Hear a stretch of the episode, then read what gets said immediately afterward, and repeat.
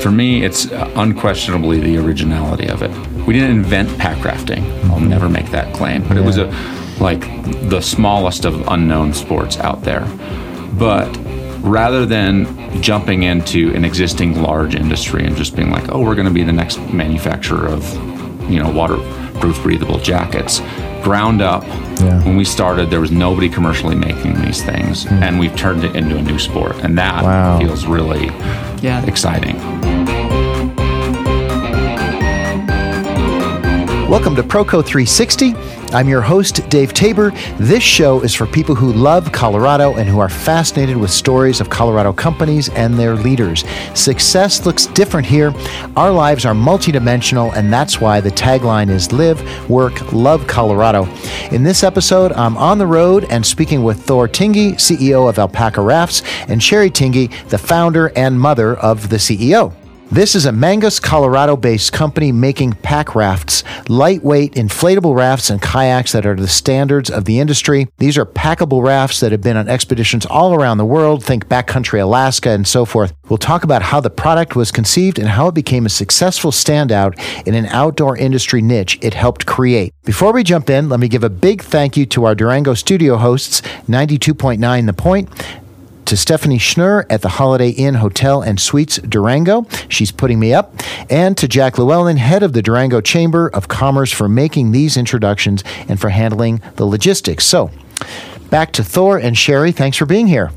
Thank you for having us. Yeah, thank you. Barely made it over. I know you barely made it over. They were sharing with me that good thing you guys you came in separate cars, because Thor, you lost your drivetrain on the way up here. Yeah, the drive shaft broke. That's the first time I've ever seen that happen on a car, but it definitely stops you exactly where you were at. Right, and it creates a fire that you may or may not have to put out. So exactly. I'm glad you made it. As I mentioned to them, this is a different kind of adventure than maybe Alpacka Rafts is used to, so really glad you made it. Let's start with Alpacka Rafts, and I've been on your website. You guys have such cool product. What problem specifically were you trying to solve that led to this, the creation of your product? Well, this really goes back to kind of the first thing that I ever did. I was a student at Colorado College in the late 1990s, and they had a grant program for students to go on wilderness travel. And you had to do about a 2-week trip. And even though I grew up in Alaska and did all of these backcountry things, I didn't really know what to apply for a grant. And so Sherry, my mom, and my dad told me, oh, you should talk to this well-known Alaska adventurer named Roman Dial. And so I meet Roman, and he says, you have to try this sport called pack rafting. And at the time, there were maybe 10 people in the world that pack raft. And he lays it out for me, basically. It's a lightweight, one-man inflatable that you carry in a backpack, and when you get to a river, then you can float. And so he tells me this route in the Alaska Range. It's about 175 miles, takes about two weeks to do. And so myself and 4 Colorado College classmates do this trip. And I say, well, what's pack rafting and what do I do for a boat? And he said, you really want this boat called the Sherpa, which was made in the 1980s by Sherpa Snowshoe Company. And only a few people ever bought them. And I have one, so my friends have one, but we wouldn't loan you one or sell you one because they're too valuable. Wow. They're not made anymore. So you're going to have to go down to Kmart or Walmart or Cabela's and buy this boat called the Sevylor Trail Boat, which is literally a vinyl. I know that brand. Yeah, it's just basic vinyl. It's fine for a little lake, like, you know, drive up to a lake and paddle around and try to catch a fish, but Alaska backcountry, not really worthy. So, but sure enough, 5 of us go and buy Sevylor Trail Boats, and we set on this 175-mile adventure.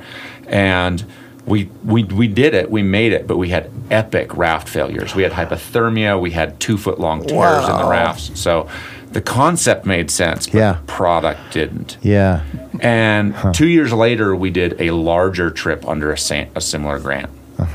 And that trip was 700 miles through the Brooks Range. And we had the same experience. Wow, same boats, same experience. These grants were supposed to be useful, huh? Yeah, exactly.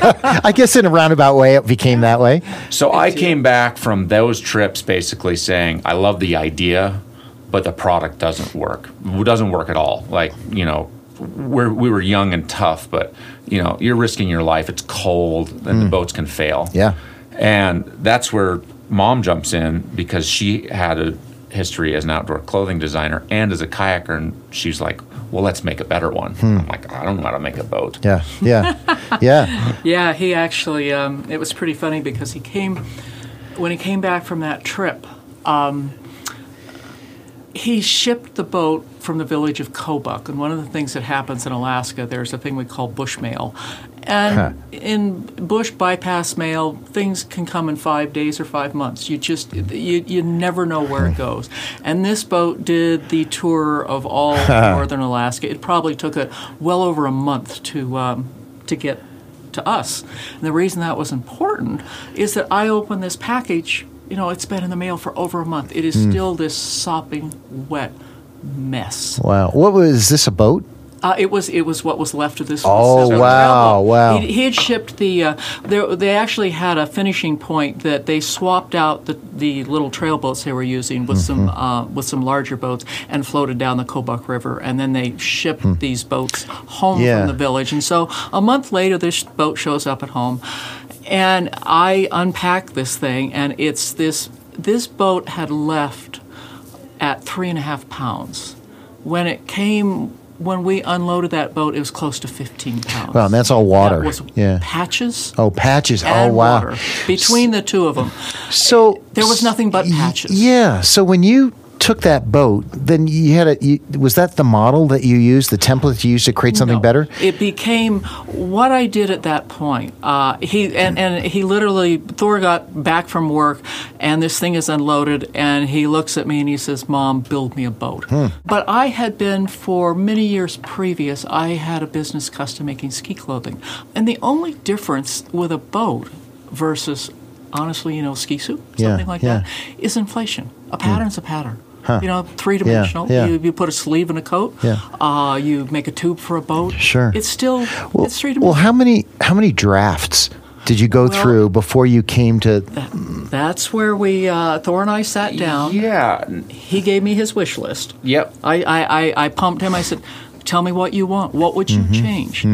How close was the first boat you felt like this is what we meant to design? How close was it to what it ultimately became when you sold it? My memory may be a little wrong here, and I don't necessarily remember some of the non-boat iterations. We were literally trying to make them out of like shower curtains and duct tape, just to get a sense of shape. Well, your prototyping as inexpensively and quickly as you can, right? Exactly. Yeah. Wow. But there were probably a number of those varieties that I don't remember that well. Yeah. But the first boat we ever made actually worked really well. And so when we took the Sevylor Trail Boat, we weren't trying to replicate that, but it did give us a sense of size, like how big a boat, and volume of the tubes you're filling. That was, we knew what was wrong with that boat. So we went for a much bigger volume, so we would have more flotation and less water over the bow. The mistake we had, not mistake, but out of looking back on those first designs, the concept was right. We had the length too short. The first two boats, there was a red and a blue one that you showed, that thing, and we made them the length of the Sevylor. But when you put the big tubes all around and did other things, you just got back-ended. You go over a big wave, and it's like being in a little inner tube. Sure. So it really was quite close. It was just too short. So there wasn't really you weren't using CAD drawings and engineering to create this, right? So you were basically like, it's not long enough. Let's make it longer. We want it to stay afloat better, so let's make the tubes bigger. And that's it. And you still, right? You're not designing that way now. No. We still design all by hand. So when you were designing. Were you trying to make a boat for Thor and his like-minded few buddies, or were you actually trying to make a consumer product? I was, honestly, when I design, I never think consumer. I think, what's the best thing I can make? And then when I get that done, I look at it and say, is that something somebody'd buy? What about you, Thor?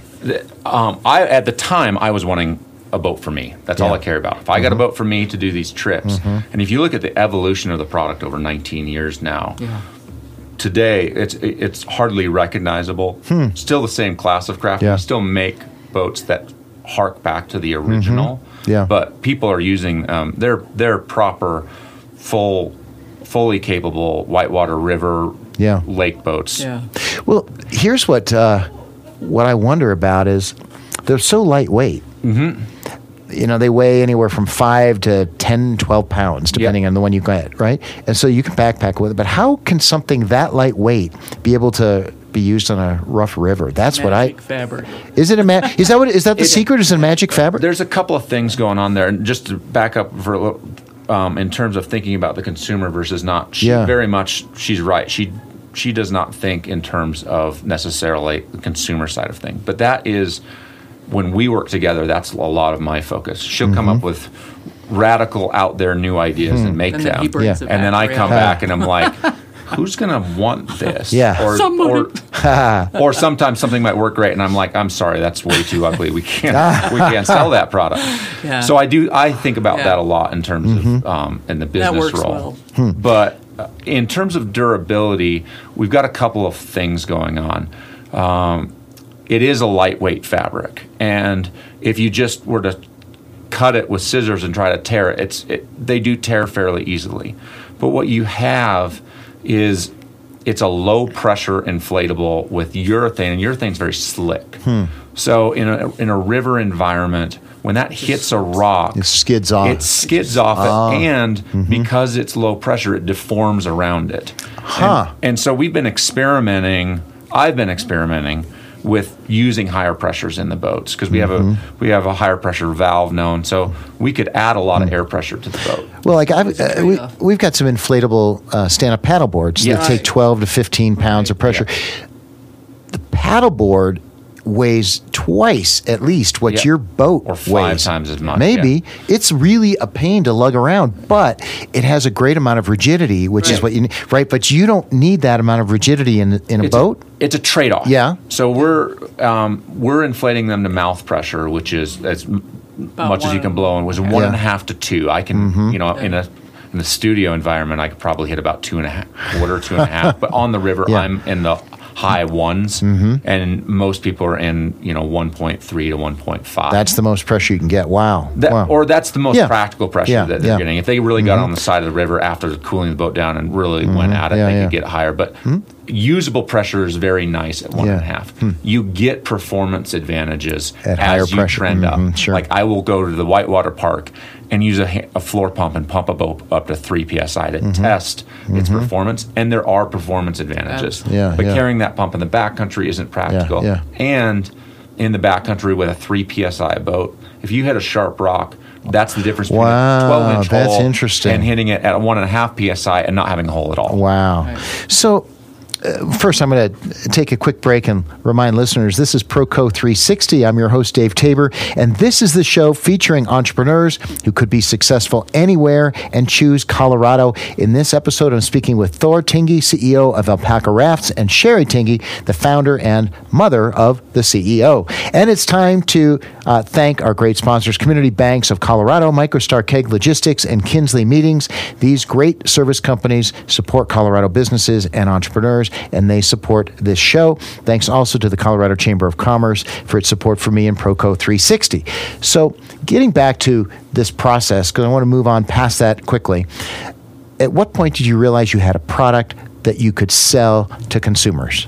You know, I'd like to back up for just one sec. When you asked me about what was I thinking when I was designing that first, actually, rather than thinking of building it for Thor or building the best, at that point, because I was a boater, I looked at these boats and went, wait a minute, you could run really fun stuff with this boat if you did it right. I knew, I took what he was telling me, I took what the other people told me that they didn't like, but none of them had a concept of what could you do with this boat. And that's what I was aiming for from the beginning. That's cool. And so really you're creating the opportunity to have a niche that's much broader. Well, oh, totally. The niche is the same, but the audience, the consumer base, all of a sudden is a broad consumer base. So when we first sold boats, and actually for the first few years, it's still somewhat true, but definitely for the first several years, we didn't sell to boaters. We sold to backpackers, hikers, bikers, climbers. They weren't water people. Adventure people. Yeah, adventure people. And those two paths don't always cross. So how many units, because I want to transition into the business piece now. How many units did you sell, like your first year that you would say you were in business, the second year, the third year? Like 175 my first year. Really? That's actually a bigger number than I expected. Wow. I know that number. And there was kind of this core, and that actually comes from two places. There was this small core group of Alaskans who had been doing it, and they were like, I need a boat. And then there were their friends that weren't doing it, but suddenly they were like, now you got to come pack rafting with me. I got a real boat now. Now they saw an opportunity. And, and then it kind of snowballed a little bit from there. And then I believe the first year we ended up, fortunately, the Eco Challenge put pack rafting in. Sport. So we were able to, we were sitting on this bunch of inventory, and then suddenly Eco Challenge and all sold. It really started us. Yeah.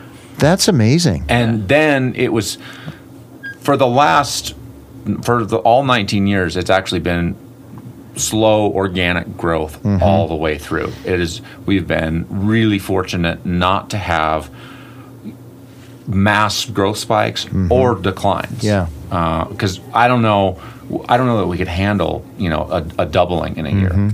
We don't have the people. Honestly, I don't. Particularly for a smaller company, you don't want to wish what happened to paddleboarding on anybody. It's so hard to maintain your quality when that kind of growth just they explode. Wow. No, it's not good. So you don't really want that kind of growth. Not that kind of explosive growth. You want to grow, but you want to grow that you can control your quality. Yeah. How much of your growth is based on, and I've been to your website, you've got beautiful photos of all the various models you have in different sizes, and then, of course, you can configure your own based on what you'd like. So how much of your growth would you say is because the niche or the audience has grown versus your growth based on adding new products and new options and things like that? I would say the majority of growth is because of the audience, and then new products is probably about, just to throw in a number on it, maybe 30% of growth is from new products. People do wait for the new products, but the audience does grow, and it is a little bit of a snowball effect, and people see it grow, but it's been it's still maintained nice and steady growth. And I think it really depends on your business plan or your business goals, whether you want a lot of growth or not. There are a lot of business goals where you need growth fast in order to stay competitive or to reach what you're doing. That's a really good point, because you've got competitors, although not too many. Most are in that, there are a couple of competitors I can find online at the high end. Yeah, and even at the high, we really position ourselves at the premium, high-end, most aspirational product on the market. Yeah. And most of our competitors are in the more affordable price point category. I won't say entry-level. They're not entry-level, but it's the difference between, if you go to REI, you can buy great outdoor gear at REI, but they don't carry the highest end stuff from Arc'teryx and Patagonia and the other high end outdoor brands. They carry stuff that you can go on a backpacking trip and have a great time. Sure, and to be clear, your boats are selling anywhere from $1,000 to $2,500. $700 to $2,500. And at each of those price points, regardless of which one you're at, you've got competitors that are less expensive.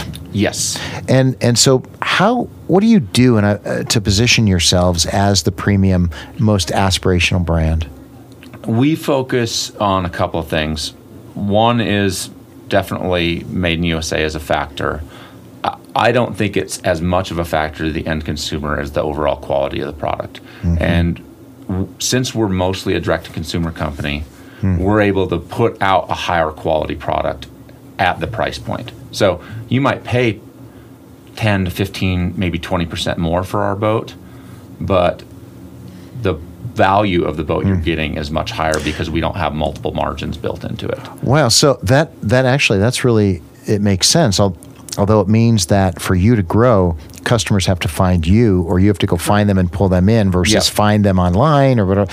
Although I was disappointed. I did a search for Alpacka Rafts online, and Amazon came up with your competitors. Yes. But that's what they do. And of course, your website came up too. Yep. But I would think that having your rafts at an increasingly frequent visibility kind of thing, like I own a Tapui rooftop tent, mm-hmm. and you know, you start seeing them sooner than.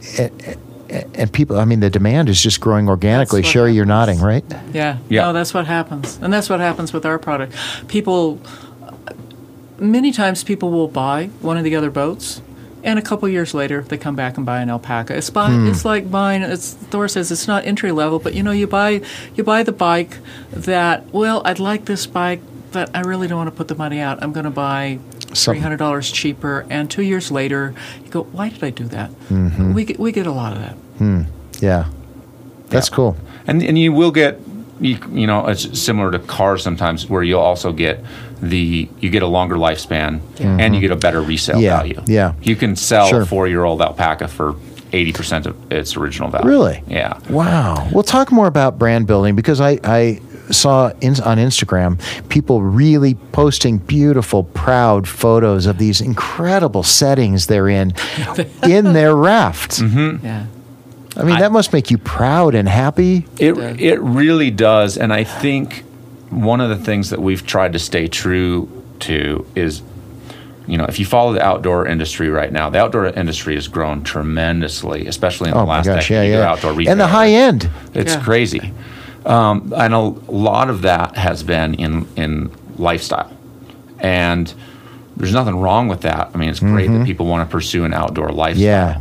But we've stayed much stronger towards saying we want the dedicated, passionate user. Function. And so we are promoting and trying to see people using pack rafts where they're at their best. And I think getting people out in the backcountry, and they get out there and they get on a boat, and suddenly they're floating down a river, and they think it's cheating. They're just like, I can't believe I'm doing this.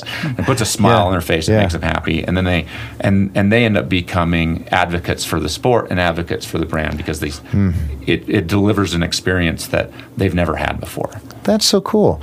Listeners, this is ProCo 360. I'm your host, Dave Tabor. This is the show featuring entrepreneurs who could be successful anywhere and choose Colorado. I'm speaking with Thor and Sherry Tingey of Alpacka Raft. Go to proco360.com to subscribe to the newsletter, read my blog, and catch the books I'm listening to on Audible. And please, please rate ProCo 360 in your podcast app. So you've invented some really cool. You got this base product, and really it sounds like the first raft you created and sold, that really is still the soul of everything you're producing going forward, right? It is. Absolutely. And I've actually got a story about that, because we've been making that model for 19 years, and it's evolved a lot. Yeah.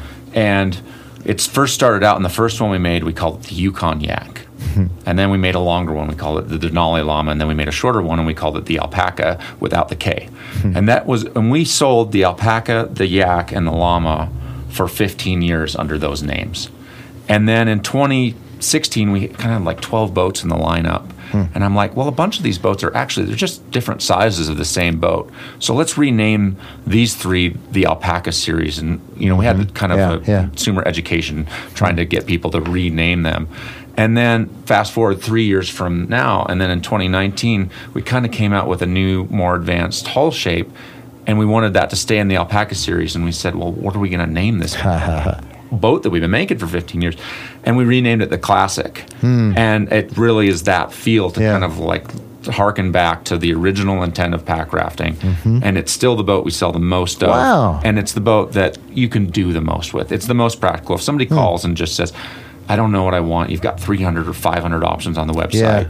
Just get a Classic, and and they'll be happy. You'll be happy. Wow, that's cool. And so, what is there a process for inventing new boats? Like, do you decide we need something to solve this particular problem that we're not solving already, or do sometimes people? Yeah.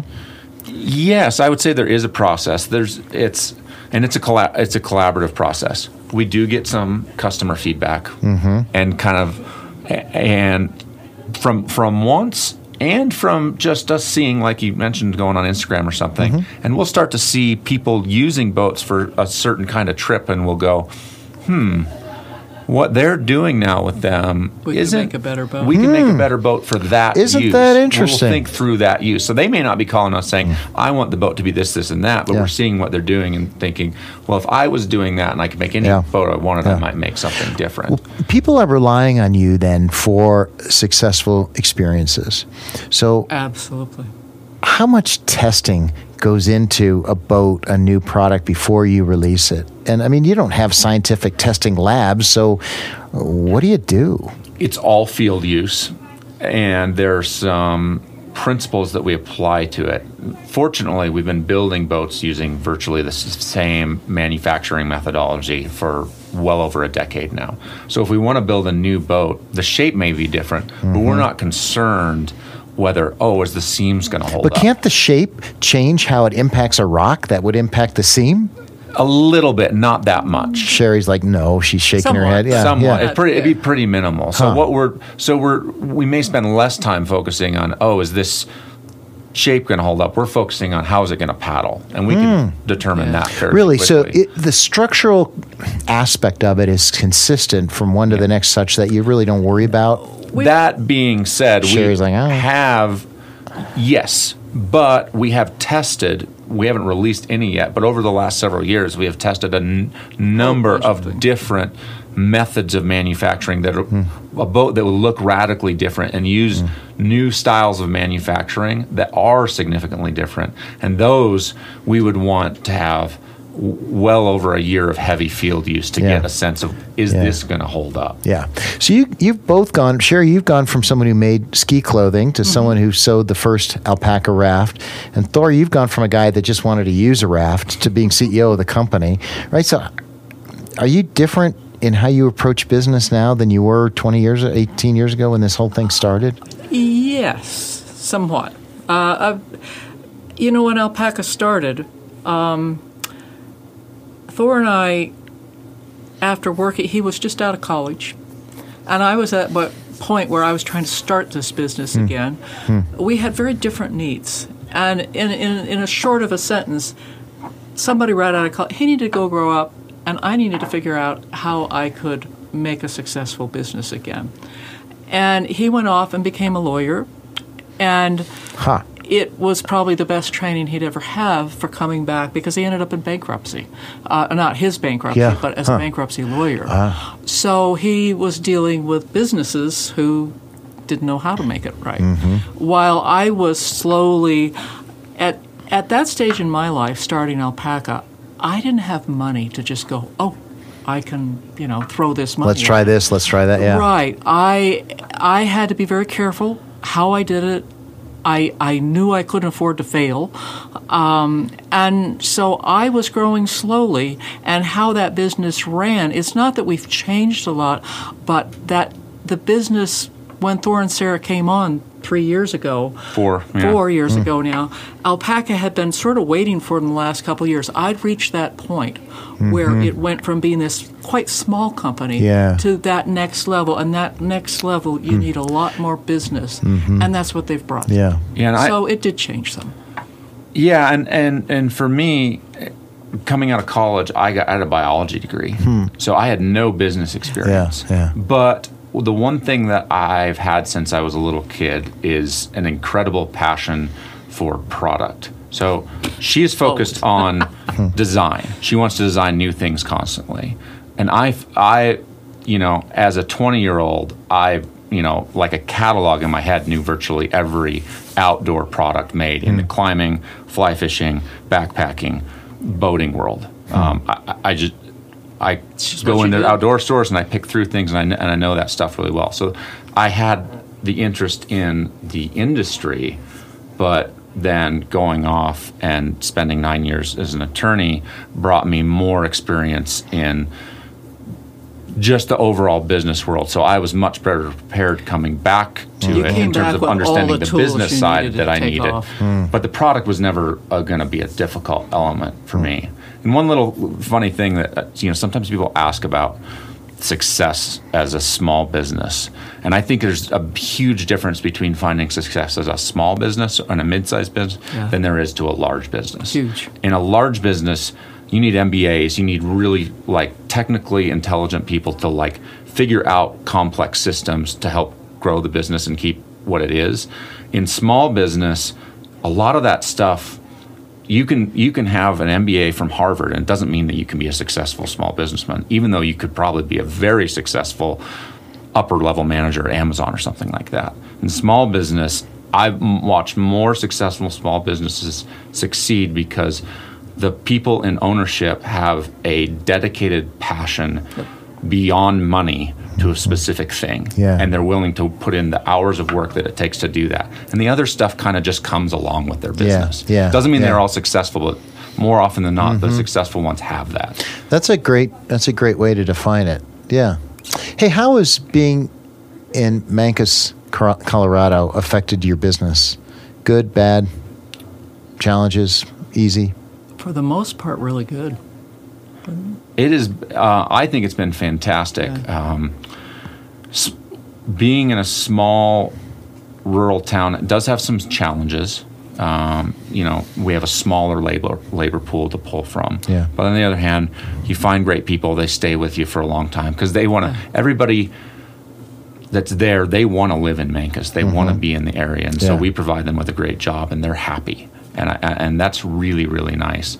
And then Mancos is more off the beaten path than Durango, so capital costs are a big deal for a small manufacturing business. Yeah. So we can afford more in Mancos than we can in a more popular small town. Sure. The big challenge, honestly, for me as CEO is there are other businesses on the West Slope, and we know them, but there's not a big network of manufacturing businesses around for us to connect with other CEOs manufacturing. And one of our paddle, so we sell third-party paddles. Sure. One of the paddle companies that we buy from, they're in Wisconsin, and their CEO came over and met with us, and a great guy. And he basically said one of the huge advantages that they find in Wisconsin is that there are a lot of small manufacturers in the area, so they have that collaborative spirit. Because when you've got them next door and they're not in the exact same industry, you can go over and say, how are you dealing with this like supply thing, or how is your shop set up, or what software are you using to run this? And there's a lot of that. You feel like you're a bit on an island? Sometimes. Yeah. Sometimes. Yeah. But there's actually more manufacturing over in the West Slope of Colorado than you think. Mm-hmm. So. Yeah. Well, as we wrap up, I mean, you've gone down this journey a long way, and I've made a sign almost like going down a river. So, you learn things the hard way. You learn from experience. What have you done? What have you learned from which you feel proudest? What have I learned from I feel proudest?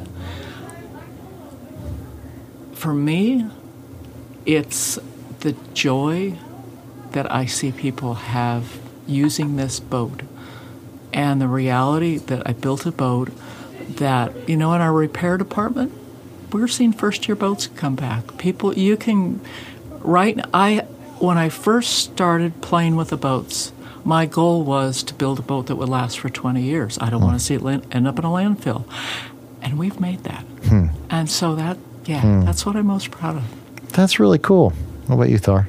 For me, it's unquestionably the originality of it. We didn't invent pack rafting. I'll never make that claim. But it was the smallest of unknown sports out there. But rather than, jumping into an existing large industry and just being like, oh, we're going to be the next manufacturer of, waterproof breathable jackets, ground up. Yeah. When we started, there was nobody commercially making these things, and we've turned it into a new sport, and that feels really exciting. That's amazing. Well, let's wrap up there. All right. I'm your host, Dave Tabor, and today on ProCo 360, you've been listening to my conversation with Thor and Sherry Tingey of the founders, the creators of Alpacka Raft. It's been great fun talking to you. What a great Colorado success story. Thank you so much. Yeah, I'm glad you made it. I'm glad you made it even with car trouble. Listeners, thanks for joining me on ProCo 360, where we say live, work, love Colorado, because you and I and my guests can be successful anywhere and choose Colorado. You make the show successful by subscribing to the ProCo 360 podcast and submitting a review. Thanks again to show sponsors MicroStar Keg Logistics, Community Banks of Colorado, Kinsley Meetings, and the Colorado Chamber of Commerce. And a final thanks to my friends here at 92.9 The Point Studio in Durango. They're hosting me here. That's the show. Live, work, love Colorado.